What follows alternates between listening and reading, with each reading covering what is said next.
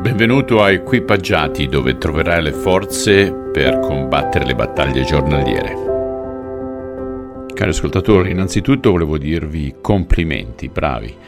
Siete arrivati fino alla ventitresima giornata, quella di oggi, e leggeremo dal, sempre dal Vangelo secondo Matteo, capitolo 12, dal versetto 1 al versetto 14.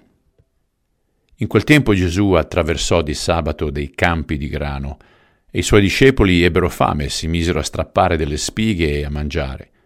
I farisei, veduto ciò, gli dissero, Guarda, i tuoi discepoli fanno quello che non è lecito fare di sabato. Ma egli rispose loro, Non avete letto quello che fece Davide, quando ebbe fame egli insieme a coloro che erano con lui? Come egli entrò nella casa di Dio e come mangiarono i pani di presentazione che non era lecito mangiare né a lui né a quelli che erano con lui, ma solamente ai sacerdoti.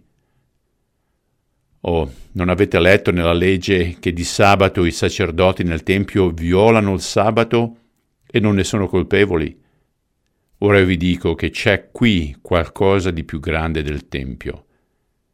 Se sapeste che cosa significa voglio misericordia e non sacrificio, non avreste condannato gli innocenti, perché il figlio dell'uomo è Signore del sabato. Poi, allontanatosi di là, giunse nella loro sinagoga ed ecco c'era un uomo che aveva una mano paralizzata. Allora essi, per poterlo accusare, fecero a Gesù questa domanda. È lecito fare guarigioni il giorno di sabato? Ed egli disse loro, chi è colui tra di voi che avendo una pecora, se questa cade in giorno di sabato in una fossa, non la prende e la tiri fuori? Certo, un uomo vale molto di più di una pecora. È dunque lecito fare del bene il giorno di sabato. Allora disse a quell'uomo, stendi la mano. Ed egli la stese, e la mano ritornò sana come l'altra. I farisei usciti tennero consiglio contro di lui per farlo morire.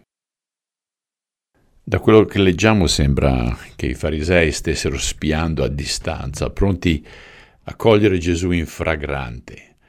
Appena vedono che i suoi discepoli raccolgono le spighe nei campi per mangiarle, lo accusano subito di infrangere la legge. Allora, vediamo un paio di osservazioni. Impariamo da questa storia che molto probabilmente Gesù e i suoi discepoli erano poveri. La legge di Israele permetteva ai poveri di raccogliere dai campi abbastanza grano per un piccolo pasto. Questo lo troviamo in Deuteronomio, al capitolo 23.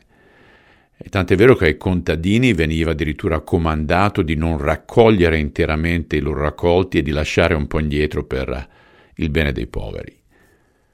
Quindi vediamo che colui che miracolosamente sfama migliaia di persone non usa i suoi poteri per nutrire i suoi seguaci, ma eh, li fa provare delle difficoltà.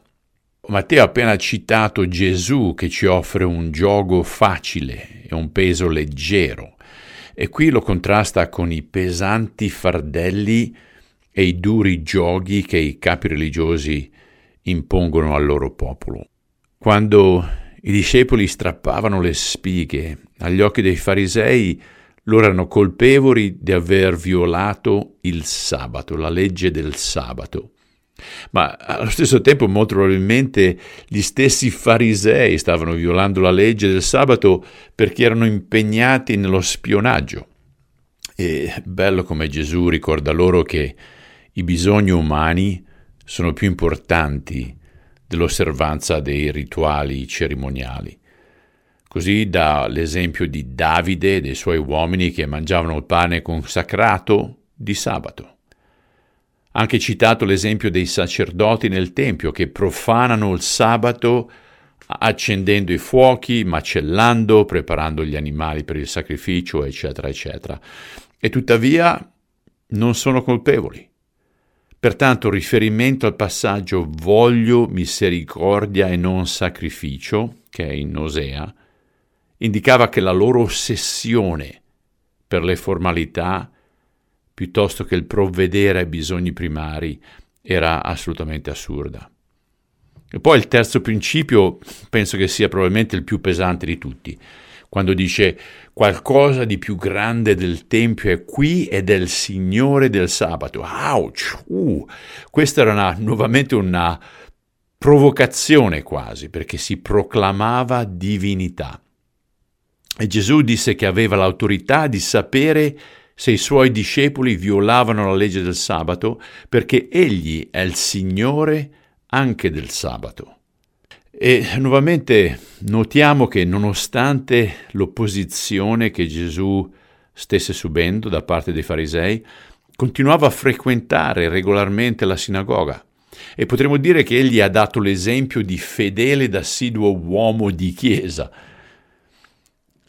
Ora sembra che i farisei abbiano usato l'uomo con la mano paralizzata come esca per intrappolare Gesù sulla regola del rispetto del sabato, sapendo che davanti a quella situazione il Maestro avrebbe fatto un miracolo.